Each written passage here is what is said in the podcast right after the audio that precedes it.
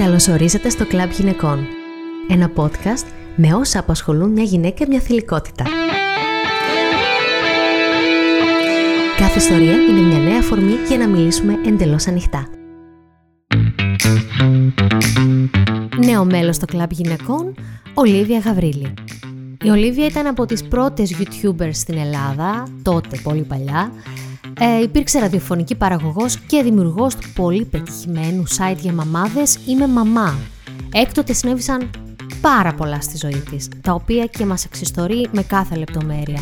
Σήμερα λοιπόν η Ολίβια μας μιλάει για κάθε φάση της ζωής της που άλλαξε, δίνοντας και στις υπόλοιπες πολύτιμα μαθήματα για το παιδί που κρύβουμε μέσα μας, τις περίεργες στροφές που κάνει η ζωή χωρίς να μας ρωτήσει, αλλά και για το πώς σε κάθε φάση πρέπει να ξαναξεκινάμε από την αρχή ό,τι και αν έχει συμβεί. Ολίβια Γαβρίλη. Καλώς όρισες στο κλαμπ γυναικών. Καλώς σας βρήκα. Είσαι το νέο μας μέλος. Χαίρομαι πάρα πολύ. λοιπόν, θέλω να κάνουμε μια κουβέντα, έτσι να την πιάσουμε λίγο από την αρχή τη ζωή σου, ας πούμε, την πορεία σου, ας πούμε. Να πάμε πίσω, πίσω, πίσω δηλαδή. Ε, εντάξει, μην πάμε που είσαι μωρό, αλλά πιάσουμε λίγο την ιστορία σου, ρε παιδί μου, να σε μάθουν και οι υπόλοιπες καλά. Ωραία, ρωτάς Γιατί εσύ; Έχω... Ε, ναι, και, και εσύ μου λες. Γιατί έχω και την εντύπωση ότι όταν είσαι ένα πρόσωπο που βλέπουν οι άλλοι στα social media, έχουν και μια ιδέα για σένα που είναι και λίγο διαστρεβλωμένη, λίγο που νομίζουν ότι κάπως είναι τα πράγματα, είναι κάπως διαφορετικά ή δεν σε ξέρουν καθόλου και απλά φαντάζονται. Ναι, μπορεί να βλέπουν μια στιγμή, ας πούμε, μια φωτογραφία. Απ' την άλλη, υπάρχουν και άνθρωποι που με ξέρουν χρόνια ολόκληρα, γιατί είμαι και πολλά χρόνια στο κουρμπέτι του ίντερνετ, θα τα πούμε αυτά. Ε, σίγουρα όμως, ναι, να σου πω κάτι. Πόσο χρόνο μπορούμε να αφιερώσουμε σε άλλους ανθρώπους, δεν προλαβαίνουμε να αφιερωθούμε στη ζωή μας. Άρα και των πραγμάτων δεν μπορούμε να ξέρουμε Σωστό. όλη τη ζωή του άλλου. Σωστό. Ε, μπήκε στην ιατρική το κορίτσι μας. Το έκανα. Να σε ρωτήσω κάτι. Δεν μου κάνεις καθόλου πάντως για ιατρική. Θα μου κάνεις για λογοτεχνία, κινηματογράφο, κάτι καλλιτεχνικό. Λοιπόν, όταν ήμουν μικρή, ε, άλλαζα φυσικά γούστα κάθε τρεις και λίγο. Παρ' όλα αυτά, γιατρός δεν είχα πει ποτέ νομίζω ότι ήθελα να γίνω. Ε, ήθελα να γίνω ξεναγό, διαφημίστρια, μεταφράστρια. Εκτινίατρο είχα πει, γιατί αγαπώ πολύ τα ζώα. Παρ' όλα αυτά, ήμουν πάντα η καλή μαθήτρια. Και όταν έδωσα τις πανελλαδικές, εκείνο το σύστημα μαζί ήμασταν; 14 Ναι. μαθήματα Δευτέρα Λυκείου, Βεβαίως. 10 Τρίτη. Έβγαλα ένα πολύ ωραίο έτσι, βαθμό και δεν ήξερα ακόμα τι ήθελα να κάνω. Μου άρεσε, ας πούμε, η γενετική. Είχα κάνει και τα χαρτιά μου για να φύγω Αγγλία. Τέλος πάντων, είπαν οι καθηγητές μου, αν δεν πας εσύ ιατρική, ποιος θα πάει; Είδες που Έτσι πέφτουμε σε ξεκίνησε. αυτές τις λούπες και σε αυτά τα, τις παγίδες. Ναι. Πέφταμε το 2001 που τελείωσα εγώ. Παρ' όλα αυτά θα φτάσουμε και εκεί. Συνειδητοποιώ ότι και σήμερα ακόμα πέφτουμε σε αυτό. Έτσι, δηλαδή τα παιδιά μας, όσο και να λέμε αποδέξου, τα βρες στη κλίση, μας αρέσει λίγο αυτό το μπήκε ιατρική, μπήκε νομική. Έτσι, δεν έχει φύγει τελείως. Κουβαλάμε ακόμα λίγο κά- κάποια κατάλοιπα των προηγούμενων, ας πούμε. Ναι, ναι, ναι. Ότι έχει αρχίσει να αλλάζει, πάντως έχει αρχίσει. Αυτό είναι αλήθεια. Να λέμε και την Και αλήθεια. εμείς ως παρατηρητές τώρα που, επειδή μου όταν είσαι στα 30 και στα 40, πλέον τα βλέπεις και λίγο από μακριά.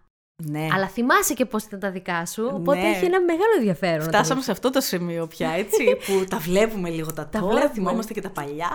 βλέπεις. Ναι. Μπήκα ιατρική λοιπόν. Και ξαφνικά λες, Ε, δεν πάω και λίγο στο ραδιόφωνο. Το είπα διότι χρειάστηκα κάτι μήνες για να συνειδητοποιήσω ότι εγώ εδώ δεν. Μμ. Δεν. Δηλαδή έβλεπα ρε παιδί μου συμφοιτητές οι οποίοι το είχαν μέσα τους και σήμερα ας πούμε στα 40 τους είναι πολύ πετυχημένοι γιατροί. Δηλαδή το πήραν πολύ ζεστά το θέμα που ξέρεις είναι και δύσκολο να πάρεις και ειδικότητα από τότε και ακόμα και σήμερα. Μμ. Παρ' όλα αυτά ναι ε, και πολύ σπουδαίοι γιατροί. Ε, εγώ δεν το είχα.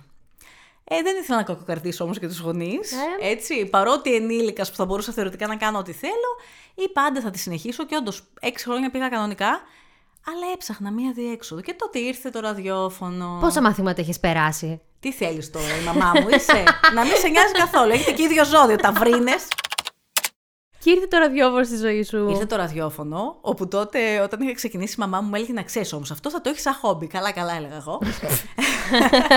μου άρεσε πάρα πολύ. Έτυχε και βρέθηκα με τη μία και σε πολύ μεγάλο ραδιόφωνο, γιατί ξέρεις αυτό σε βοηθάει κιόλας. Όταν υπάρχει τόσο μεγάλο κοινό. Ήταν και οι χρυσές εποχές τότε. Όχι διαγωνισμοί, όχι τα πρώτα beach party, όχι πρεμιέρες κινηματογραφικές. Περνούσαμε πολύ ωραία. Εντάξει, βρέθηκα πολύ σύντομα και με δεύτερη ραδιοφωνική εκπομπή, αν θυμάσαι, σε δεύτερο σταθμό. Του ίδιου μήλου προφανώς. Εντάξει, των ίδιων συμφερόντων. Και η Σιμενεγάκη. Τόσο τέλεια λέει, ναι, που το αφεντικό δεν είχε πρόβλημα να πάει και σε Όντως, δεύτερο. μπορούμε να πούμε φυσικά τα ραδιόφωνα, έτσι. Ναι, ναι, Star FM, εντάξει, έχει γράψει ιστορία. Που έπαιζε ξένη μουσική για όσους Ξένη. μας ακούνε και δεν είναι από Θεσσαλονίκη. Ναι, ναι. Και ελληνικό ελληνικός. FM που ήταν το ελληνικό ραδιόφωνο. Ωραίες εποχές. Ωραία, περίμενε λίγο για να καταλάβω. Ραδιοφωνική παραγωγός Ναι, με εκπομπή σε ραδιόφωνο που παίζει ξένη μουσική και μετά σε ελληνική μουσική. ναι. Ε, ήταν τύπου η μη- το ένα καθημερινή και το άλλο σουκού ή όλα μαζί; Όχι, δεν κατάλαβες. Τελείωνα μία με τρεις τώρα, είχα τρεις με πέντε. Τέλος πάντων, τελείωνα στο, στον πρώτο όροφο στο Star FM την εκπομπή και ανέβαινα τσικ, τσακ, τσακ, τσακ, τσακ, στον τέταρτο και άνοιγα μικρόφωνο για το ελληνικό ραδιόφωνο. Δηλαδή ήταν τύπου τώρα ακούσαμε Μαντόνα, πάμε για τον Μπράβο, Ηρέμο. Πάμε και έναν Οικονομόπουλο. έτσι που ήταν και στα ξεκινήματά του τότε. και το πρωί φοιτήτρια, έτσι. Τύπου. Όχι, πήγαινα. Α! Στις εξεταστικές δεν ήμουν πολύ Φανατική. σωστή. Α. Ε, πήγαινα εκεί, ξέρεις κάτι πολλαπλή επιλογή ό,τι να είναι που είχαν και αρνητική βαθμολογία. Ω. Αλλά επειδή είχαμε κλινικές και έπρεπε να περνάμε από τα νοσοκομεία, πήγαινα. Εντάξει, όχι κάθε μέρα. Επίσης το κηλικείο του Αχέπα το είχα μάθει πολύ καλά. αλλά προσπαθούσα, προσπαθούσα. Ε, μετά το ένα πράγμα έφερε το άλλο, έφυγα και από τη Θεσσαλονίκη και πάει ιατρική. Μπορεί να είμαι ακόμα φοιτήτρια, δεν ξέρω τι Ναι, ισχύει. νομίζω ότι δεν σας έχουν διαγράψει ακόμα. Ναι. Όχι Καμιά ότι θα φορά μου πήγες. λένε το σκέφτεσαι να τελειώσει και λέω ρε παιδιά 40 κοντεύω. Τι να τελειώσω, μέχρι να πάω, να τελειώσω, να κάνω Ούτε ειδικότητα. καν. Ναι. Ούτε καν. Πότε έφυγες στην Αθήνα; Το 2009. Τότε είναι που ε, είχες σε σχέση με το Μάνο; Είχα γνωρίσει, ναι, το πρώτο μου σύζυγο, το Μάνο Αντώναρο και τρελός αυτός, τρελή κι εγώ. Ισχύει. Μπορώ να το πω και εγώ αυτό. «Α, ας το κάνουμε κι αυτό. Κατέβηκα στην Αθήνα ε, και έμεινα γρήγορα έγκυο στο πρώτο μου παιδάκι. Την Αθηνά και έτσι παντρευτήκαμε με το Μάνο και ξεκινήσαμε αυτό το ταξίδι που κράτησε από το 2009 μέχρι το 2014 ε, που χωρίσαμε και εγώ επέστρεψα Βόρεια Ελλάδα. Στο μεταξύ ήρθε κι άλλο ένα παιδάκι, ο Αρχέλαος το 2012. Και στο κομμάτι της δουλειάς σου, εντάξει, είχες αποδεχτεί ότι δεν θα τελειώσει την ιατρική, Καλά, αυτό αλλά είχες σίγουρα. αφήσει και το ραδιόφωνο. Το άφησα το ραδιόφωνο, βέβαια τότε είχε ξεκινήσει το κομμάτι ίντερνετ. Μπράβο. Και νομίζω ότι είσαι και πρωτοπόρας σε αυτό το κομμάτι. Αν δεν είμαι. Για πες λίγο τε- τα σκορ και τα ρεκόρ. Λοιπόν, την ιδέα την έβαλε ο Μάνος όταν είχαμε γνωριστεί, γιατί ο Μάνος γενικά ήταν πάρα πολύ ε, άνθρωπος του ίντερνετ. Προχώ. Και τώρα, ναι, στις μέρες μας μπορεί να είναι, ξέρεις, οκ, Τίποτα. έτσι γεννιόμαστε. Αλλά ο Μάνος και για εκείνη την εποχή που και η ηλικία του ήταν στα 52 όταν τον γνώρισα, ε, ήταν ήδη πάρα πολλά χρόνια μέσα στο χώρο και ήταν ε, πολλά χρόνια και ως δημιουργός. Δηλαδή ήταν blogger, ανέβαζε φωτογραφίες, ε, ανέβαζε βιντεάκια στο YouTube. Τότε λοιπόν αυτός μου είπε, ξέρεις κάτι στο εξωτερικό, Βλέπω ότι πολλές κοπέλες και πολλά αγόρια ανεβάζουν, έχουν κανάλι στο YouTube και ανεβάζουν βίντεο από τη ζωή τους, λένε τη γνώμη τους. Νομίζω θα σου πήγαινε πάρα πολύ. Ε, εγώ ερωτευμένη, τι ήθελε να μου το πει. Πήγα επί τόπου, πήρα μια κάμερα με κασετούλα να τονιστεί που την περνούσα μετά ψηφιακά στον υπολογιστή και άρχισα να γυρνάω βιντεάκια. Με λίγα λόγια, ήμουν η πρώτη YouTuber στη χώρα. Δεν υπήρχε κανείς άλλος τρελός το 2008 όταν ξεκίνησε το κανάλι να ανεβάζει. Μήπως έχουμε και μαζί κανένα βίντεο, μπορεί. Από Σίγουρα τότε. έχουμε φωτογραφίες, αλλά δεν ξέρω για Ναι, βίντεο. ναι. Ανέβαζα, μόνταρα κιόλας, να με τους φίλους, όχι στη Ζεύξιδο σε ποτάκια Στα το καφέτα σου βράδυ, στο όχι ποτά. καμιά συναυλία. Ε, και όπως καταλαβαίνεις, είχε απήχηση γιατί τότε δεν υπήρχε κανείς άλλος. Όταν όμως έβλεπαν, κάνοντας Ναι. κάτι που ήταν εντελώς έξω από την πραγματικότητα, σου λέγανε καλά λόγια ή πολύ να λέγανε ότι τι είναι αυτά που κάνει αυτή. Φαντάζομαι δηλαδή ότι όταν το κάνεις και είσαι ο πρώτος, δεν είναι όλα πολύ ευνοϊκά. Κοίτα, το κοινό του ραδιοφώνου, επειδή με ήξερε και τότε ήταν στα ξεκινήματα, ξέρεις και το Facebook και αυτά, και η δικτύωση ήταν. Όσοι δηλαδή ήμασταν στο ίντερνετ, ήμασταν φανατικά μέσα, έτσι. Πληροπληρωμικοί. MySpace, Facebook. Όντως. Ναι, ναι, back then. Ναι. Ε, μπορώ να πω ότι το κοινό του ραδιοφώνου το αγάπησε πολύ γρήγορα γιατί το είχα ξεκινήσει πριν κατέβω Αθήνα. Δηλαδή ε, έπεσε η φάση YouTube πάνω στη φάση ραδιόφωνο. Φυσικά όμως το YouTube σου ανοίγει μετά το δρόμο για να, σου, να σε μάθουν κι άλλοι, έτσι, από όλη την Ελλάδα. Όπου τότε πόσοι να ήμασταν στο YouTube; Πολύ Ε, λίγοι. λίγοι. Γενικά ήμασταν στο ίντερνετ ακόμα, όχι πολύ. Δηλαδή υπήρχε κόσμος που δεν είχε. Ίντερνετ στο σπίτι του. Ίντερνετ στο σπίτι. ναι. Τρομερό. Τα ίντερνετ καφέ, ας πούμε, τότε καλά κρατούσαν Δεν σου ακόμα ρανούσαν, έτσι. Και όντως. όχι μόνο για να παίζει ο άλλος Counter Strike, ας πούμε, οι παλιοί, θα θυμάστε γιατί πρέπει να μιλάμε. Δεν μπορώ να πω ότι έφαγα, ας πούμε, κράξιμο ή κοροϊδία. Ε, ίσως επειδή ήταν κάτι πολύ καινούριο και δεν προκαλούσα κιόλας αμάν.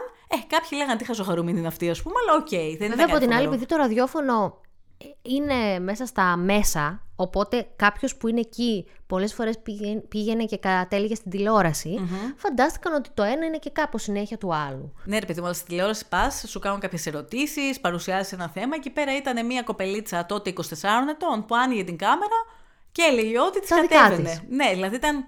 Εγώ ξέρω τώρα, είμαι και λίγο τρελούτσκι με το Ξωτίνα. Έκανα κάτι δικά μου βίντεο κλειπ. Θυμάμαι το Έλα της Ζουανέλη που δεν είχε βίντεο κλειπ ανεβασμένο και έκανα εγώ. Θα κάνω εγώ. Ναι, ναι. Οπότε ψάχνα το τραγούδι. και βρίσκανε σε μεγάλη επιτυχία και βρίσκα εμένα. Εκεί, ας πούμε, είχα φάει κράξιμο. Ποια είναι αυτή και τι είναι αυτή. Εμείς τα Ελεονόρα θέλουμε.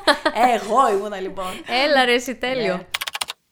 Και πώς αποφάσισες να κάνεις το είμαι μαμά. Και εκεί σου έχω μια καλή ερώτηση σε αυτό. Πριν κάνω το είπα μαμά να σου πω ότι μέσω, ε, χάρη σε αυτό το κανάλι στο YouTube μου ήρθε και η πρώτη πρόταση σε εργασία με μεγάλη εταιρεία από διαφημιστική. Oh. Ναι, μια εταιρεία λοιπόν που είχε βγάλει ένα προϊόν για εφήβους, για έφηβα κορίτσια, ένα αποσμητικό.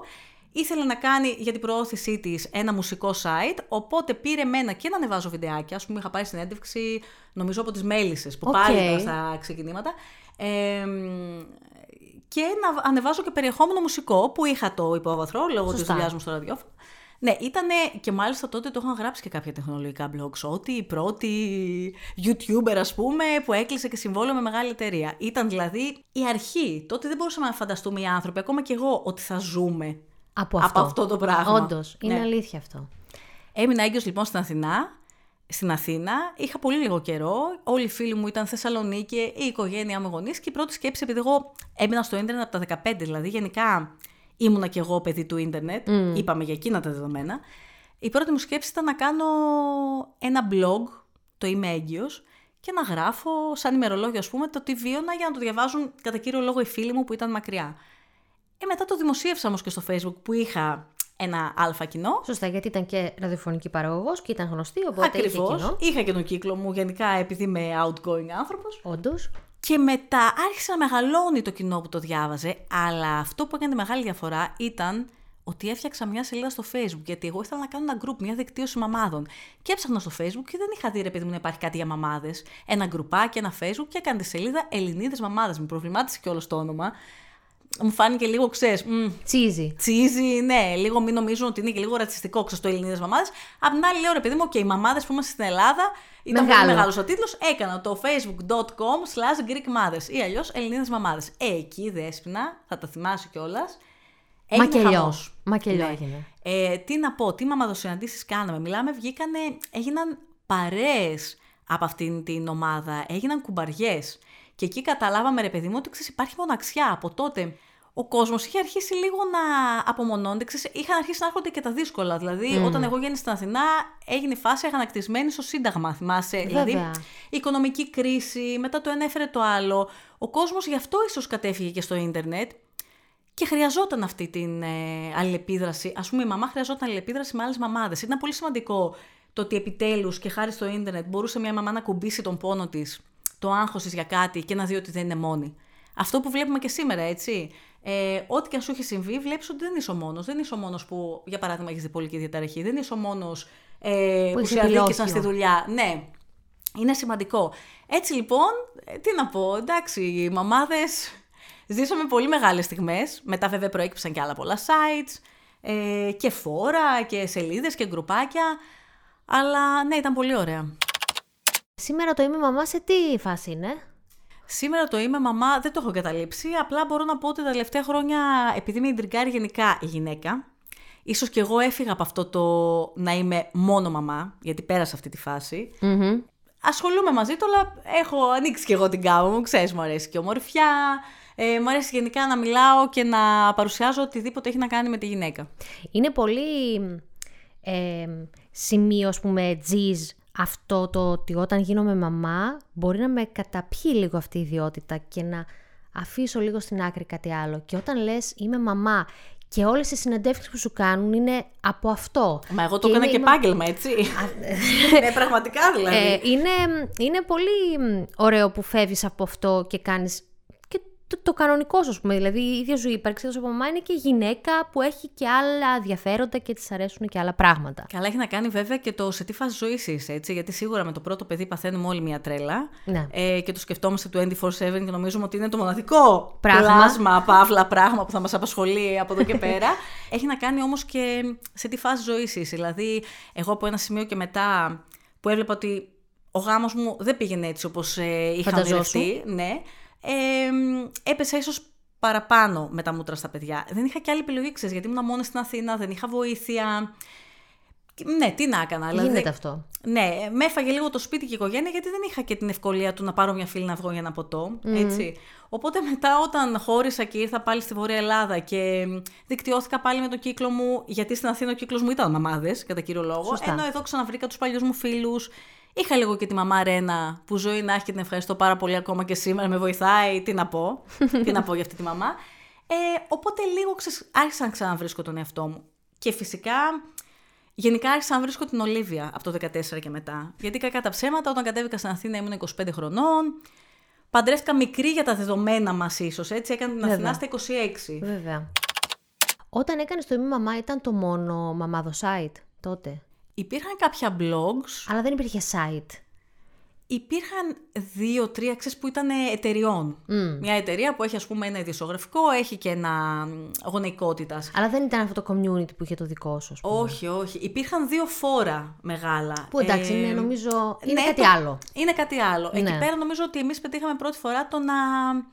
Είναι αυτό ρε παιδί μου, ήταν ένα σαν περιοδικό. Έμπαινε η άλλη μέσα και διάβαζε από άρθρα ιατρών, τα δικά μου βιώματα, έστελαν οι μαμάδες την ιστορία του και του, ε, το δωμάτιο του παιδιού, τη βάφτιση του παιδιού. θυμάμαι. Ήτανε, ναι, πολύ πολύ ενδιαφέρον. Και είναι πολύ ωραίο που το έκανες, γιατί έτσι λίγο έφυγες και από την όρμα που έχουν, που έχουν τα μαμαδοσάιτ, ας πούμε, τα site των μαμάδων, γιατί εκείνα μπορεί να τρώνε πολύ ενέργεια και κείμενα σε πράγματα που δεν είναι και τόσο της διπλανής πόρτας. Εσύ, ας πούμε, έλεγες: Στείλε μου τις φωτογραφίες να δω το δωμάτιο του παιδιού σου. Έλα να μιλήσουμε γι' αυτό. Έλα να κάνουμε- Δηλαδή, έδινες έδινες ένα. Ε, ε, ε, άνοιγες μια πόρτα έτσι ώστε να υπάρχει μια συνομιλία που από ό,τι κατάλαβα αυτό ήθελαν οι γυναίκες. Ε, αυτό που σου και είπα όχι στην να αρχή, διαβάζουν, λοιπόν, ας πούμε, ακριβώς. πώς είναι το, το δωμάτιο των παιδιών της J-Lo. Ναι, η δικτύωση ακριβώς και αυτό. Αυτό. Το ότι θα μπορούσε να είναι μια μαμά, όντως στο διπλανό διαμέρισμα.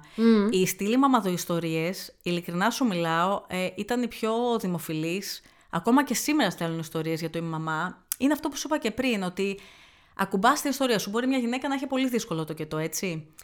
Καμιά φορά ήθελε απλά να το βγάλει από μέσα της και πολύ συχνά βέβαια την παρηγορούσε το να δει αυτό το πράγμα. Ότι ξέρεις τι, δεν είσαι η μόνη που έτυχε σε ένα γιατρό που δεν σου φέρθηκε σωστά. Ναι. Γιατί ξέρεις, για μια γυναίκα που γεννάει, ε, πολλές φορές ένας τραυματικός τοκετό είναι κάτι σαν βιασμό σώματος, έτσι. Νιώθει α, ότι δεν τη σεβάστηκαν, δεν σεβάστηκαν την πιο, μια από τις πιο ιερές στιγμές της ζωής της γυναίκας.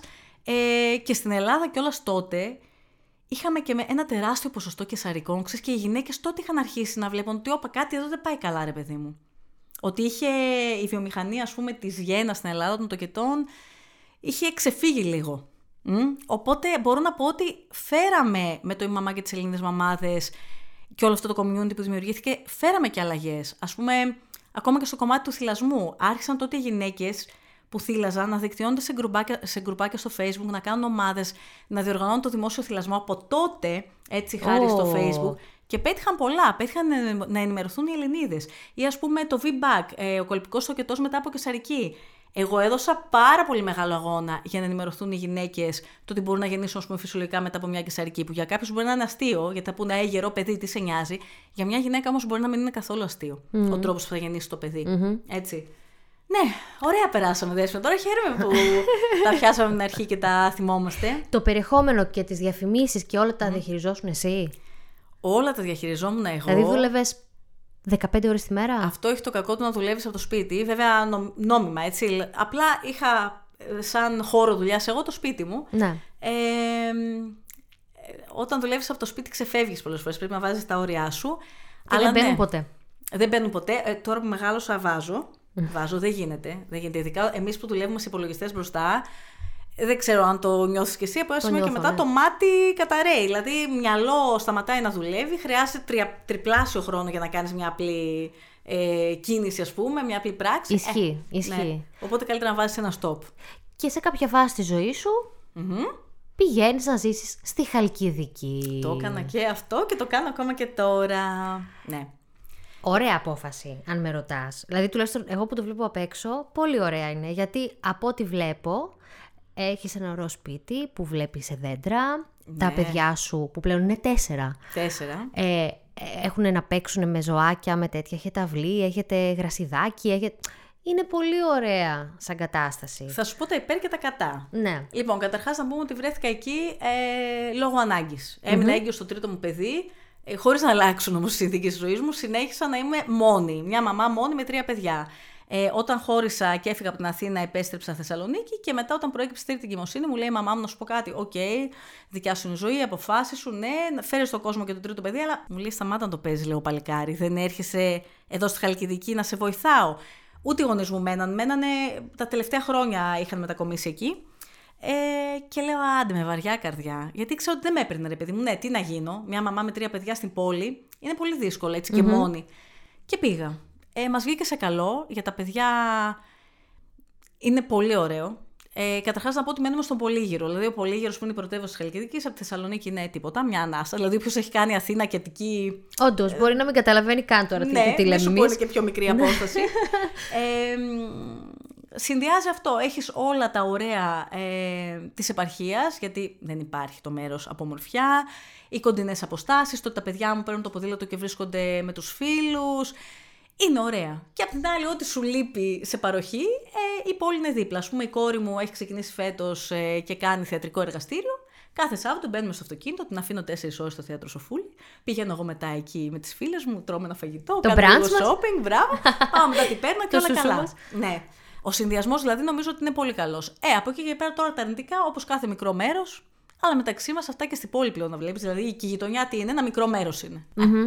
Τι θα πεις τώρα, θα με σχολιάσει ο γείτονο, ε, και στην πόλη θα σε Θα σχολιάσει. σε σχολιάσει απλά, μάλλον δεν θα το μάθεις, εκεί μπορεί να το μάθεις. Αν και εγώ ξέρετε, επειδή μου λέγανε, Όχι, τώρα θα φύγεις από τη μεγάλη πόλη και θα πας εκεί και με αυτές τις συνθήκες και θα σε σχολιάζουν. Εγώ πιστεύω ότι μόνο αν ασχοληθείς θα τα δεις όλα αυτά. Αν είσαι εσύ cool και εντάξει με τον εαυτό σου και δεν ψάχνει τώρα να δεις ποιος με σχολιάζει και τι, ε, δεν τα μαθαίνεις κιόλας. Αυτό δεν είναι σε αλήθεια. νοιάζει. Δεν. Όντως, όντως. Ναι. Όταν ήσουν single, πόσο καιρό ήσουν single mom; Single mom ήμουν από το 14 το καλοκαίρι μέχρι το 19, 5 χρόνια.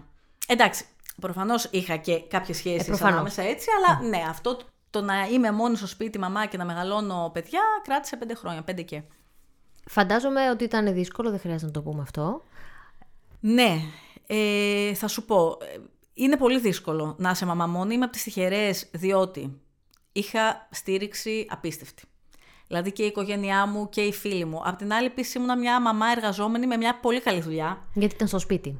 Ε, όχι μόνο στο σπίτι και ναι, έτυχε να κάνω. Βρέθηκα τη σωστή στιγμή ε, στο ίντερνετ. Ήμουν από τους πρωτοπόρους, από τους πρώτους που ξεκίνησα στην Ελλάδα και κακά τα ψέματα. Κεφαλαιοποίησες ούτως ή άλλως όλα Ναι, αυτά τα τα λεφτά, πρωτιέ πολλή δουλειά βέβαια, αλλά τα λεφτά ήταν. Μια χαρά. Και δόξα τω Θεώ, ακόμα και σήμερα ναι, είναι πολύ καλά. Δηλαδή, αν σκεφτείς ότι είμαι μαμά με τέσσερα παιδιά.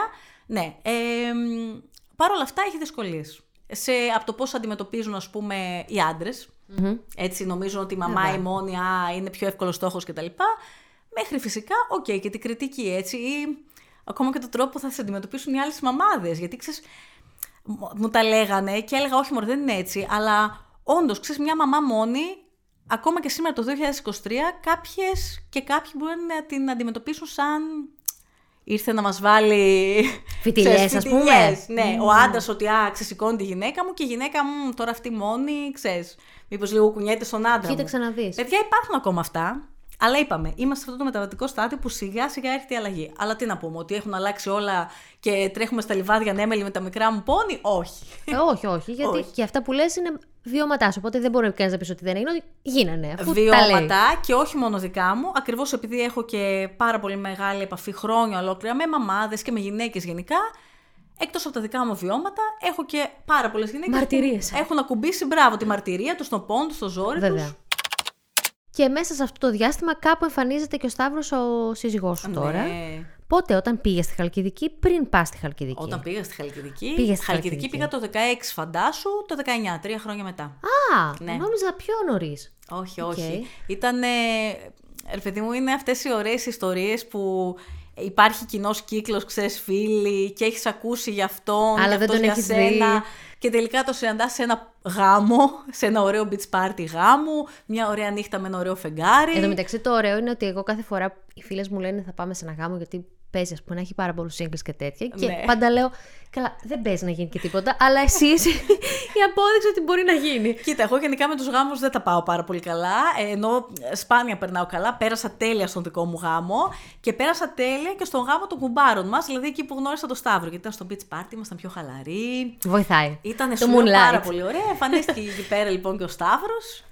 Ναι, σηκώθηκε η φίλη μου η Κρυσταλλία από δίπλα μου που καθόταν, που για τα βρύνα είναι πολύ δύσκολο Κρυσταλλία να με ακούς και στο παραδέχομαι να σηκωθεί από το πουφ που είχε αράξει. Άφησε τη βολή της για σένα. Την άφησε. Για το ναι, μέλλον σου. Γιατί κάποια πράγματα, πώς το λένε, κλεισέ ή όχι, είναι γραφτό να γίνουν. Εγώ πιστεύω και όλα σε αυτά. Και κάθισε δίπλα μου ο Σταύρος. Ε, πιάσαμε μια κουβέντα. Τον Αμέσως- έφερε το άλλο. Ναι, ρε παιδί μου, ήταν, δεν ξέρω, πολύ έντονο. Αλλά νιώθω ότι και πάλι ήταν και το timing τέτοιο. Γιατί εγώ είμαι άνθρωπος ανοιχτός, δεν είναι να πεις ότι α, δεν πιστεύω πια στον έρωτα, δεν πιστεύω στις σχέσεις. Με βοηθάει λίγο ο χαρακτήρας μου που είναι πιο αισιόδοξος. Αλλά λίγο είχα απογοητευτεί σε εκείνη τη φάση. Αλλά εκεί, εκεί που πήγα να το χάσω, το σύμπαν ακούμπησε το σταύρο στο διπλανό πουφ. Στο 90 που λένε. Ε, εκεί ακριβώς. Όπου και αυτός χάθηκε και έψαχνα να βρει το beach bar και άργησε να έρθει δύο ώρες, αλλά ήρθε πριν φύγω. Μια χαρά. Κοίτα τώρα, θα μπορούσε πάλι ας πούμε, να έχεις φύγει εσύ από το γάμο. Ναι. Κοίτα να δεις. Σαν αυτές τις ταινίες που βλέπουμε. Ναι, παιδί έτσι. μου, ναι. αυτό- Sliding doors, πώς λεγόταν εκείνη Ναι, με την Gwyneth ακριβώς. Paltrow; Ναι. Τι Αυτό τροπή που- θα έπαιρνε η ζωή σου αν. Αν, Ναι. αν έφευγες πριν έρθει ο Σταύρος. Πού το θυμήθηκε, τι ταινιάρα κι αυτή. Έχω έχουμε κάτι ζήσει, να έχουμε, πες, μην νομίζεις. έχουμε δει ωραία πράγματα. Έχουμε δει πάρα πολύ ωραία πράγματα. Και σήμερα είμαστε Ναι. Σήμερα εδώ, Είμαστε εδώ. όπου εσύ Έκανα και τέταρτο παιδί με Ναι. το Σταύρο αυτή τη φορά. έχει κάνει τέταρτο παιδί και είναι σε μια τρέλα, είσαι μαμά τεσσάρων Ναι. παιδιών, που δεν είναι πολύ συνηθισμένο. Όχι. Μμ. Ναι. Και πώς είναι η ζωή σου στο σπίτι με τέσσερα παιδιά; Και επειδή η Αθηνά πλέον είναι 13. Η Αθηνά είναι 13, είναι το μεγαλύτερο μου παιδάκι, το μοναδικό μου κορίτσι, η Αθηνούλα Α, μου, όντως. αγάπη μου. Ναι. Ε, πηγαίνει πρώτη γυμνασίου, μετά είναι ο Αρχέλος που είναι 10, τώρα τελειώνει η πέμπτη. Έχουμε τον Άγγελο που είναι 6, θα ξεκινήσει η πρώτη δημοτικού Το Σεπτέμβρη. Και έχουμε και τον τρομερό Ορίωνα, 2 ετών. ο οποίος Ζωή να έχει το πουλάκι μου. οποίος είναι ταρζανάκι. Ό,τι δεν μου έκανα και τα τρία μαζί, τα κάνει αυτός. Η, Ναι. η αθηνα σε ρωτάει διάφορα πράγματα σε σχέση με, με σένα, με τη ζωή σας, με το πώς ήσουν εσύ παλιά, με, γενικά πώς το, πώς το συζητάτε με την Αθηνά όλο αυτό; Επί, λέω την Αθηνά γιατί είναι μεγαλύτερη, οπότε αρχίζει να έχει διάφορες σκέψεις, ερωτήσεις. Γενικά είμαστε ένα σπίτι ε, όπου μιλάμε πολύ. Μας αρέσει πάρα πολύ να μιλάμε. Και ο Σταύρος, καταρχάς να πω ότι ο Σταύρος έχει πάρα πολλά καλά. Ε, θα πω όμως, μιας και πιάσαμε το θέμα των παιδιών, ότι είναι ένας άνθρωπος που λατρεύει να είναι πατέρας. Αυτός ο άνθρωπος έχει γεννηθεί για πατέρας. Μη σου πω θα μπορούσε να είναι και μητέρα, δηλαδή το έχει τόσο πολύ μέσα του, γιατί ξέρεις, περιμένουμε από τη μαμά ξ- να το έχει λίγο πιο έντονο ρε παιδί μου από τον πατέρα που σιγά σιγά μαθαίνει να Αλλά είναι δένεται με τα παιδιά. φροντιστικός, πολύ δοτικός, ε. Του αρέσει πάρα πολύ να μεγαλώνει παιδιά. Πώς να σου το πω. Δηλαδή, αν ζούσαμε σε καμία Σουηδία ή κάποια χώρα τέτοιου τύπου, θα μπορούσε να είναι stay at home dad. Μμμ. Ναι. Θα μου πεις και εδώ θα μπορούσε, αλλά ξέρεις τώρα. Ξέρω. Είναι τα στερεότυπα, πάλι θα γυρίσουμε στο ίδιο, ότι καλά κρατούν ακόμα. Η αλλαγή ναι, μεν έχει αρχίσει να έρχεται. Ε, μ, ναι, οπότε γενικά και ο Σταύρος έχει φανταστική επικοινωνία με τα παιδιά. Που αυτό δεν θα ήταν δεδομένο, σωστά, γιατί όταν το γνώρισες είχες ήδη τρία παιδιά, θα μπορούσε να μην πάει καλά όλο αυτό, αλλά εκείνος το, το δέχτηκε, το αγάπησε, το αποδέχτηκε, δηλαδή Ναι. είναι μια διαδικασία μεγάλη. Αλλά Λέει συχνά για μένα, μη σου πω ήταν και προτέρημα. Έτσι μου λέει. Και Έλα. όντως το πιστεύω. Γιατί αγαπάει τα παιδιά. Θα μπορούσε να είναι δηλαδή είναι πια γογός, δάσκαλος. Το έχει πάρα πολύ μέσα του. Έγινε εκτενία. Τους αγαπάει τα ζώα επίσης πολύ. Δηλαδή, άνθρωπο που αγαπάει τα ζώα και τα παιδιά. Ε, μην τον φοβάσαι. μην το φοβάσαι πραγματικά. Μιλάμε λοιπόν πάρα πολύ και μην ξεχνάς, τώρα πολλοί δεν το άκουσαν αυτό, ότι δεν είναι απλά ότι χώρισα το 2014 με τον πρώτο μου σύζυγο το Μάνο. Ο Μάνος έφυγε και από τη ζωή το 2018. Οπότε έπρεπε η Αθηνά στα 8 της και ο Αρχέλαος στα ε, 18 είπα, 18 είπα, έτσι ναι, στα 6 παρά να μπουν σε μια διαδικασία να μάθουν για το θάνατο που ναι μεν ήξεραν, Βέβαια. αλλά τώρα είναι αλλιώς να μιλάμε γενικά για το θάνατο ότι κάποια στιγμή οι άνθρωποι πεθαίνουν κτλ. Και άλλο να χάνεις τον πατέρα σου. Κι άλλο να είσαι παιδάκι και να χάνεις τον πατέρα σου. Ακριβώς. Ε, ταυτόχρονα φυσικά μαζί και ο Άγγελος, έτσι που μεγαλώνουν με τα παιδιά. Ε, θεωρώ ότι με τα παιδιά πάντα ξέρεις, θέλουμε να κρύψουμε κάποια πράγματα, να περιμένουμε να μεγαλώσουν. Πολλές φορές ξεχνάμε όμως. Μεγαλώνουν αυτά και εμείς ξεχνάμε να συζητήσουμε για θέματα όπως ο θάνατος, όπως το σεξ, όπως οι σχέσεις. Ε, νιώθω ότι πρέπει να μιλάμε στα παιδιά για όλα τα θέματα, χρησιμοποιώντας λεξιλόγιο και λόγο που ταιριάζει στην ηλικία τους. Αυτό το διαβάζουμε συνέχεια από ειδικούς. Τα λέμε και τα ξαναλέμε. Στη θεωρία είναι εύκολο, στη πράξη είναι δύσκολο. Ε, Παρ' όλα αυτά το 2023 και παιδοψυχολόγοι υπάρχουν και άνθρωποι που δουλεύουν με παιδιά, ε, παιχνιοθεραπευτές.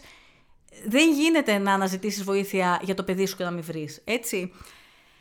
Αυτό. Οπότε, επειδή ρώτησε για την Αθηνά και αν συζητάμε, ναι, θα σου πω ότι τις προάλλες μιλούσαμε για τις τοξικές σχέσεις. Για να σου δώσω να καταλάβεις. Πολύ ενδιαφέρον. Ε... Εγώ δεν ήξερα καν τη λέξη τοξική όταν ήμουν 13. Καλά, και μέχρι τα 20. Δεν υπήρχε, θα έλεγα. Δεν Τώρα... υπήρχε τη λέξη. ναι, ρε παιδί μου, αλλά ξέρεις τι, βλέπω ότι τα παιδιά, ίσως και λόγω ξέρεις, των social media, του TikTok που πλέον βλέπουν και ο καθένας βγαίνει και μιλάει για τα βιώματά του, πλέον είναι και πιο ψηλιασμένα. Mm-hmm. Δηλαδή, ενώ φοβόμαστε για αυτή τη γενιά που τρέχει με χίλια, ε, ταυτόχρονα πρέπει να παραδεχτούμε ότι ναι, τα παιδιά είναι από πιο νωρίς ψηλιασμένα για θέματα όπως είναι το bullying, οι τοξικές σχέσεις, τι θα πει κακοποίηση, τι θα πει παρενόχληση, ε, ανοχή, παρενόχληση ακριβώς. Φυσικά στην Αθηνά και χείρα είναι TikTok και εσύ από δίπλα και η παιδαγωγή του. Για να εξηγείς. Ακριβώς, για να εξηγείς. Είναι full time job, πραγματικά. Και μου έλεγες ότι αν θέλεις να να μεγαλώσει παιδιά που να είναι ευαίσθητα, αλλά ταυτόχρονα να είναι και πιο δυναμικά, έτσι ώστε να μπορούν να ανταπεξέλθουν σε όλα αυτά τα πράγματα που μπορούν να τους συμβούν στο σχολείο ή στη ζωή τους. Έχει μια διαδικασία. Επί τέσσερα εσύ το μεταξύ. Ευτυχώς που δεν είναι ταυτόχρονα. Ναι. Ή μπορεί να είναι και πιο εύκολο να είναι ταυτόχρονα. Χαμογελάω όταν βλέπω φίλους να περιμένουν το πρώτο τους μωρό, ξέρεις που ξοδεύουν πάρα πολύ φαιά ουσία και χρόνο να διαλέξουν το τέλειο καρότσι και να αποφασίσουν πόσο καιρό θα θυλάσει η γυναίκα και αν θα θυλάσει αποκλειστικά, αν θα κοιμηθεί σε λίκνο ή θα κάνουν co-sleeping, ας πούμε, να το πάρουν στο κρεβάτι. Και λέω, περιμένετε να μεγαλώσει, γιατί το έζησα και εγώ φυσικά έτσι, δεν χαμογελάω γιατί εγώ είμαι έξυπνη, μα και εγώ πέρασα από εκεί και τώρα λέω, κοίτα ρε Ολίβια γιατί ανησυχούσες. Όταν μένεις έγκυος στο πρώτο σου παιδί, λες: Θα κάνουμε μωρό, θα κάνουμε μωρό. Αν δεν κάνεις μωρό, κάνεις άνθρωπο. Κάνεις άνθρωπο. Και αυτό, όταν θέλεις να είσαι γονιός συνειδητοποιημένος, παιδιά, φαντάζομαι θα συμφωνήσουν και άλλες μαμάδες και άλλοι μπαμπάδες μαζί μου, μπορεί να γίνει πάρα πολύ ψυχοφθόρο. Γιατί, απ' τη μια, δεν θες να επαναλάβεις τα λάθη των γονιών σου που όλοι κάνουμε λάθη, δεν κατηγορούμε τους γονείς σε αυτή τη φάση. Έτσι, δεν υπάρχει τέλειος γονιός. Mm-hmm. Απ' την άλλη, δεν θες να βγάλεις τα δικά σου αποθυμένα. Απ' την άλλη, δεν θες το παιδί σου να ε, υποστεί bullying, αλλά δεν θες ούτε αυτό να κάνει bullying. Ε, δεν θέλεις να σώνει και ντε, να κυνηγάει τους βαθμούς, αλλά απ' την άλλη σε πειράζει άμα σου πει ο καθηγητής ότι αφού μπορεί και καλύτερα γιατί δεν. Ε, θέλεις να ανακαλύψεις την κλίση του, αλλά απ' την άλλη μπορεί να μην μπει και σε ένα ΕΕ. Κατάλαβες, όλο αυτό είναι. Α, και ταυτόχρονα, αν έχεις και πολλά παιδιά, βλέπεις ότι και το καθένα είναι διαφορετικό από το άλλο. Άρα πρέπει κάθε μέρα, να ανά πάσα στιγμή, να μπαίνεις σε διαφορετικά παπούτσια, νούμερο 35, νούμερο 32, νούμερο 27, και να προσπαθείς να δεις πώς βλέπει το κάθε σου παιδί τον κόσμο, τι είναι αυτό που θέλει, τι είναι αυτό που έχει ανάγκη αυτή τη στιγμή. Εντάξει. Είναι δύσκολο. Too much. Ενώ το έχουμε στη φύση μας και έχω γράψει πολλά κείμενα γι' αυτό, ότι κορίτσια μη μασάτε, το έχουμε μέσα μας, όντως. Μη μασάτε ως προς το τοκετό, ως προς το θυλασμό, ως προς το πώς θα μεγαλώσετε το παιδί με ασφάλεια. Γιατί στις μέρες μας κιόλας, αν μη τι άλλο, OK. Okay, μπορούμε να το κάνουμε αυτό πιο εύκολο από τα παλιά. Αλλά από εκεί και πέρα, τι να πω. Ότι με την κοινωνία που αλλάζει τόσο γρήγορα, δεν πρέπει εσύ να είσαι alert και σε επιφυλακή non-stop όλη μέρα και μέσα σου και λίγο να αγχώνεσαι. Εν τω μεταξύ δεν στο μαθαίνει και κανείς το να είσαι γονιός. Όχι βέβαια. Απλά σου δίνουν ένα μωρό.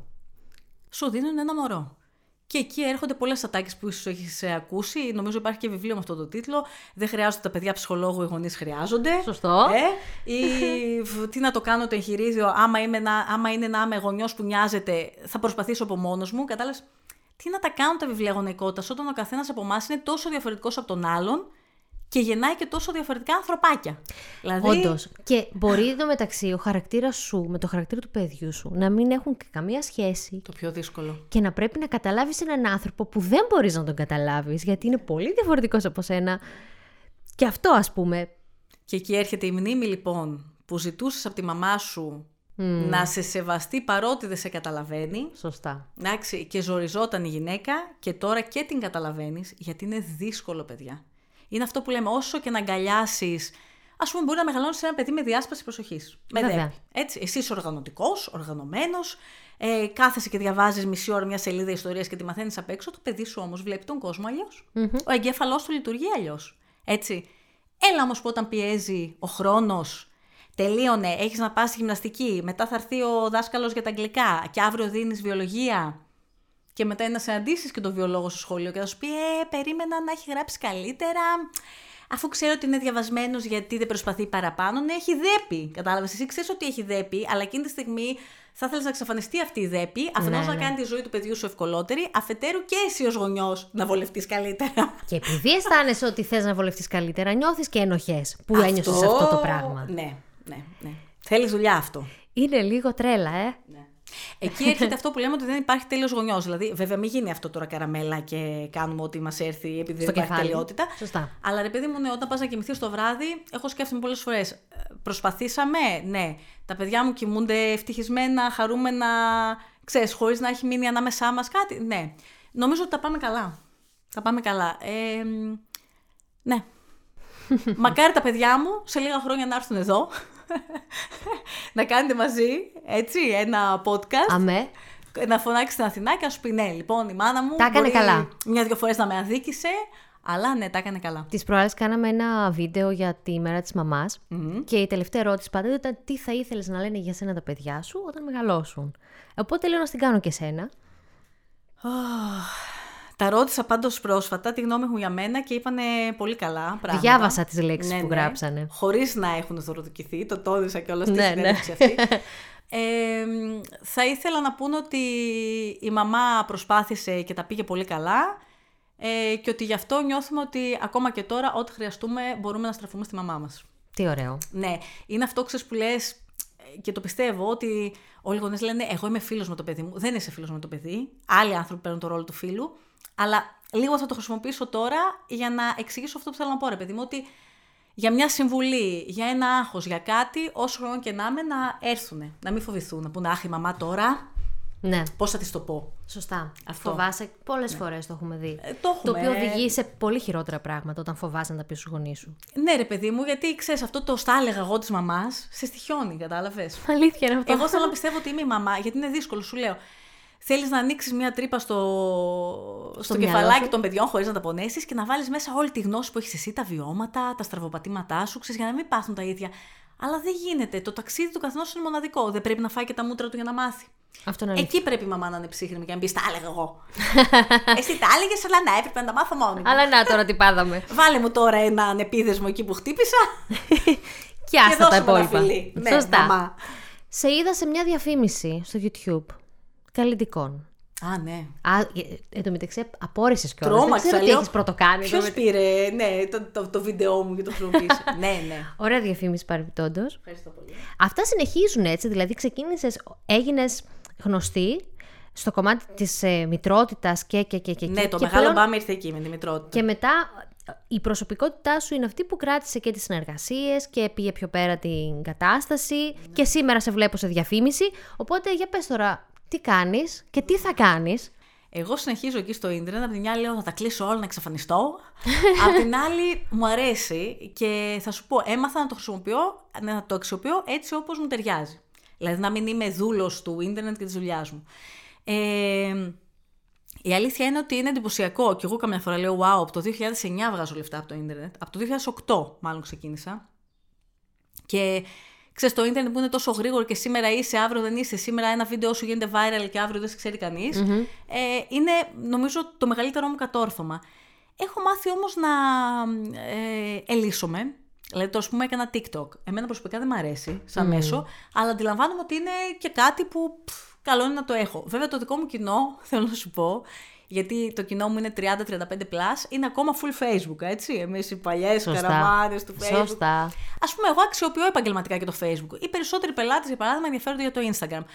Γενικά, έχω μάθει να ελύσομαι, αναγνωρίζω ποιο είναι το κοινό μου. Δηλαδή, δεν γίνεται να αρέσεις όλους. Επίσης, έχω ηρεμήσει με αυτή την κατάσταση, γιατί με ρώτησες για τα χρόνια του YouTube αν με κράζαν. Δεν με κράζε κανείς. Μετά, όταν χώρισα, Σωστά. όταν ε, έμεινα με τρία παιδιά μόνη μάνα κτλ., έχω δει και εγώ να γράφουν για μένα πολύ βαριά πράγματα, έτσι. Ε, το απενεχοποίησα και αυτό δεν, δεν με ενδιαφέρει, δεν με απασχολεί καν. Ε, τι άλλο κάνω; Ξέρω ποιο είναι λοιπόν το κοινό στο οποίο απευθύνομαι. Αγαπώ πολύ αυτό που κάνω και επίσης δεν διαφήμισα ποτέ στη ζωή μου κάτι που δεν θα έδινα στα παιδιά μου, που δεν θα έβαζα στο πρόσωπό μου, που δεν με εκφράζει. Εν τω μεταξύ, αν ασχοληθείς με τον τουρισμό και γυρίσουμε στην πρώτη σου επιλογή που είχες κάνει στα 16-17, πόσο θα γελάσει το σύμπαν; Δεν είναι τρομερό; Τι εννοείς; Είχες πει όταν ήσουν 16-17 θέλω να γίνω ξεναγός. Α, ναι. Και αρχίζεις και κάνεις ένα τρελό κύκλο Ναι. ζωής Ναι. και ξανακαταλήγεις σε αυτό που άρχισες. Στο δημοτικό το είχα πει. Α, και στο να σου πω δημοτικό. και κάτι. Δεν λέμε κοίτα το παιδί και μην το επηρεάζεις. Πάρε την επιθυμία του παιδιού και εκεί έχεις το τι πραγματικά θέλει αυτό το παιδί και ότι φαινόμαστε από μικροί.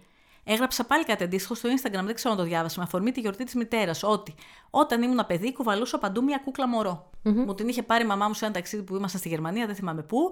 Ήταν από τις πρώτες κούκλες που έπιναν το γάλα και μετά κάναν και τα κακά τους και αλλάζαμε την πάνα κτλ. τις θυμάμαι αυτές τις Μπράβο. κούκλες. Λοιπόν, της έκανα γενέθλια, την είχα βαφτίσει, της έκανα λαμπάδα για το Πάσχα. Τρελαινόμουν για αυτή την κούκλα μόρο και γενικά είχα πολλές κούκλες. Μετά όταν μεγάλωσα και μπήκα στα ραδιόφωνα, δέσπινα, έλεγα εδώ δεν θα κάνω οικογένεια, ε, θα κάνω καριέρα. Και άμα μου κάτσει, μου κάτσε, δεν θέλω παιδιά. Και τελικά βρέθηκα με τέσσερα παιδιά. Τι θέλω να πω, ότι το παιδάκι Ολίβια ήξερε. Χμ. Πάντα μου άρεσαν τα μωρά, τα πήγαινα πολύ καλά με τα παιδιά. Βρε, μέχρι και του Kelly Family άκουγα. Ήμουν Σωστά. απορρομένη, τους θυμάσαι; Που πώς ήταν, 10, 12. Εννιά αδέρφια ήταν στην πάντα και κανονικά 12, 13, ούτε ξέρω πόσα ήταν. δηλαδή τώρα, Ολίβια, ποιον κορόιδευες εκεί στα 20. Εγώ θέλω να κάνω καριέρα, δεν θέλω παιδιά. ναι. Οπότε είναι λίγο και σαν back to basics. Λίγο γυρνάμε στα πρωτόγωνα συναισθήματα, ένστικτα, Ναι. κλήσεις, ταλέτα. ναι. Και μπορεί να είναι και αυτό και μια συμβουλή για τους υπόλοιπους, θα έλεγα εγώ. Δηλαδή, καμιά φορά κάνουμε ένα channeling, ας πούμε, με το, με το παιδί μέσα μας για να δούμε τι του άρεσε. Τι του άρεσε, πώς είναι πραγματικά. Γιατί φοράμε και μάσκες, όχι απαραίτητα με την κακιά έννοια, έτσι... Έχουμε πολλά στοιχεία του εαυτού μας, του χαρακτήρα μας και η κοινωνία μας σωθεί να χρησιμοποιήσουμε συγκεκριμένα για να επιβιώσουμε. Σωστά. Για να πάμε πίσω στη φάση που ήμασταν παιδί, να δούμε τελικά ποιοι είμαστε. Εμένα κανείς δεν πιστεύει ότι είμαι πάρα πολύ ντροπαλή. Μιλάω πάρα πολύ, βρίσκομαι μπροστά σε κοινά, μπορώ Ισχύει. να βγάλω ομιλίες, ναι, να κάνω μέχρι και belly dancing, ας πούμε έτσι. Παρ' όλα αυτά μέσα μου είμαι ένα πολύ ντροπαλό παιδάκι.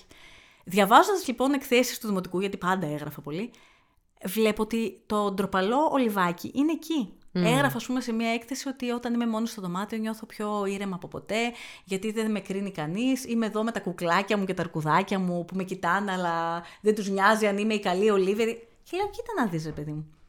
Αυτό που οι άλλοι λένε αποκλείεται να είσαι ντροπαλή, αποκλείεται να είσαι ανασφαλής, είναι εκεί. Είναι ένα Ολιβιάκι που έλεγε «Μμ, Μ' αρέσει που είμαι καλή μαθήτρια και μου λέτε ότι είμαι γλυκούλα κτλ. Αλλά εγώ καλά είμαι και εδώ με το κουταβάκι μου και το λαγουδάκι μου. Οπότε έβαλες λίγο μερικές μάσκες; Γιατί εσύ δεν έβαλες; Εννοείται. Α, είπα, μήπω. Το συζητώ. Ε, τις έχουμε στην τσάντα. Όλοι βάζουμε. Ε, Πιστεύεις ότι η Ολίβια εκείνη που έγραφε στο τετράδιο θα ήταν περήφανη για την Ολίβια που βλέπουμε σήμερα; Ναι, το πιστεύω. Το πιστεύω ότι θα ήταν περήφανη. Ε, ναι, δεν θα πω κάτι άλλο, το πιστεύω. Και θα ήθελα και τα παιδιά μου να, για να ξαναγυρίσουν την ερώτηση που μου έκανες για το αύριο, πώς θα ήθελες να με χαρακτηρίσουν κτλ. Θα ήθελα να πούν: Έχω μια μαμά που με μεγάλωσε έτσι, ώστε διαβάζοντας σήμερα το τι έγραφα στο δημοτικό, βλέπω ότι δεν απέχω πολύ, ρε παιδί μου, από αυτό που ήθελα να γίνω. Τι ωραίο. Και ότι είμαι περήφανος για αυτό που έγινα και ότι με βοήθησε και η μαμά Ολίβια και ο μπαμπάς Παύλα Πατριό Σταύρο αυτό. Και η γιαγιά Ρένα και ο παππούς Αργύρης. Τελικά είναι περισσότεροι, ε. Ναι, Είστε και πολύ δεμένη οικογένεια. είμαστε, είμαστε. Πιστεύεις ότι ήταν πολύ σημαντικό για σένα για να καταφέρεις πράγματα, η δεμένη σου οικογένεια; Δηλαδή, όταν χρειάστηκε να σε σηκώσουν, που σε σήκωσαν, δεν έπαιξε πολύ μεγάλο ρόλο για να τα καταφέρεις και να κάνεις να ορθοποδείς πιο γρήγορα και ψυχολογικά κυρίως; Σίγουρα. Εγώ αυτό που εκτιμώ πολύ στους γονείς μου είναι ότι ακόμα και σε φάσεις που δεν συμφωνούσα με τις επιλογές μου, ε, δεν με εγκατέλειπαν. Γιατί ξέρεις αυτό δεν είναι καθόλου αυτονόητο. Μου έχουν στείλει πολλές κοπέλες μήνυμα που μου λένε, για παράδειγμα, θέλω να φύγω από το γάμο μου και η μαμά μου μου είπε: Όλες τα ίδια περνάμε, μήνε. Ή έτσι όπως έστρωσες, έτσι θα κοιμηθείς. Εγώ στα είχα πει. Εντάξει.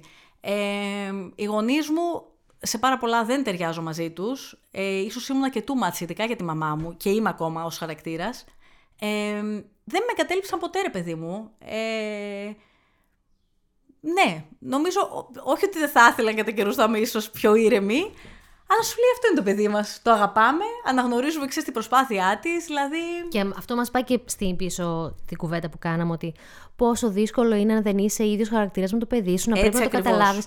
Άρα και εσύ, μάλλον έχεις και ένα καλό, μ, ένα καλό παράδειγμα για να πατήσεις πάνω σε αυτό και να καταλάβεις τα παιδιά σου, που αύριο μεθαύριο μπορεί να είναι εντελώς διαφορετικά, όπω είναι και πολύ δύσκολα. Από τώρα μου το λέω. Κάθε μέρα μπροστά στο καθρέφτη είπα Ολίβια, αν κάποια στιγμή έρθει ο Ορχέλο για παράδειγμα και σου πει αυτό και αυτό, πρέπει να είσαι ψύχρεμη. Γιατί βλέπεις έτσι προς τα που πάνε κάποια παιδιά και λες: Όπα, αυτός τώρα μπορεί να κάνει κάτι που εγώ. μ, Ε, ο μπαμπάς μου πολύ χαρακτηριστικά σε μια μεγάλη απόφαση της ζωής μου μου είπε, μου είπε, εγώ, παιδί μου, πιστεύω ότι πας να κάνεις μεγάλη χαζομάρα. Δεν μου το είπε ακριβώς έτσι, μου το είπε και ακόμα χειρότερα. αλλά μου λέει: Δικιά σου είναι η ζωή. Και να πας να την κάνεις. Και αν το μετανιώσεις, η μάνα σου και ο πατέρας σου θα είναι εδώ για σένα. Τι άλλο θέλει Εντάξει, ένα το παιδί. είναι μεγαλείο. Δεν είναι εύκολο, αλλά έτσι είναι. Αλλά είναι αυτό το της φωλιάς Ναι. που ξέρεις ότι θα πετάξεις, αλλά αν θες να γυρίσεις, υπάρχει εκεί. Πόσο Ναι. σημαντικό. Εντάξει, με περνάμε βέβαια πάλι στα άκρα. Παιδί μου, βγες και σκίσε τους πάντες, κάνω Γύρνας ό,τι σε ένα θέλεις, χρόνο, τα καταστροφές. λέμε. Ναι, προφανώς έτσι. Πρέπει να υπάρχει ένα υπόβαθρο δουλεμένο. Το οποίο το έχεις ήδη φτιάξει πριν φύγει το παιδί σου. ούτως ή Ακριβώς. άλλως. Πω πω οι συζητήσεις μας βλέπεις ότι κάνουν κύκλους. Ναι. Τρομερό είναι αυτό Ναι, το πράγμα. Τι, ναι. τι να πω, δεν ξέρω. Ε, ευχαριστώ πάρα πολύ που ήρθες. Και εγώ σε ευχαριστώ. Θα μας ξανάρθεις. Άμα θέλετε, Να, εννοείται. να ανοίξουμε μετά ένα νέο θέμα, να πιάσουμε κάτι άλλο. Φυσικά. Περνάω πάντα τέλεια μαζί σου. Είπαμε, ταύρος με το ξότι. Να και τα. ταιριάζουμε και δεν ταιριάζουμε. Για ραδιόφωνο είναι αυτό το πράγμα τώρα, το ξέρεις; Ναι, δεν το είχα κάνει εγώ με τον Νίκο το κουμπάρο, ταύρο με το ξότι. Καλά λες. Να το κάνω όμως με κορίτσι, γιατί είπαμε, μεγάλος από με τα βρίνα μάνα, άρα μου θυμίζεις τη μάνα μου. Πώς να σου το πω αλλιώς; Σήμα εκπομπής Ναι, μου θυμίζεις τη μάνα μου. Για να μην χάνετε κανένα επεισόδιο, ακολουθήστε μας στο Spotify, στα Apple και Google Podcasts.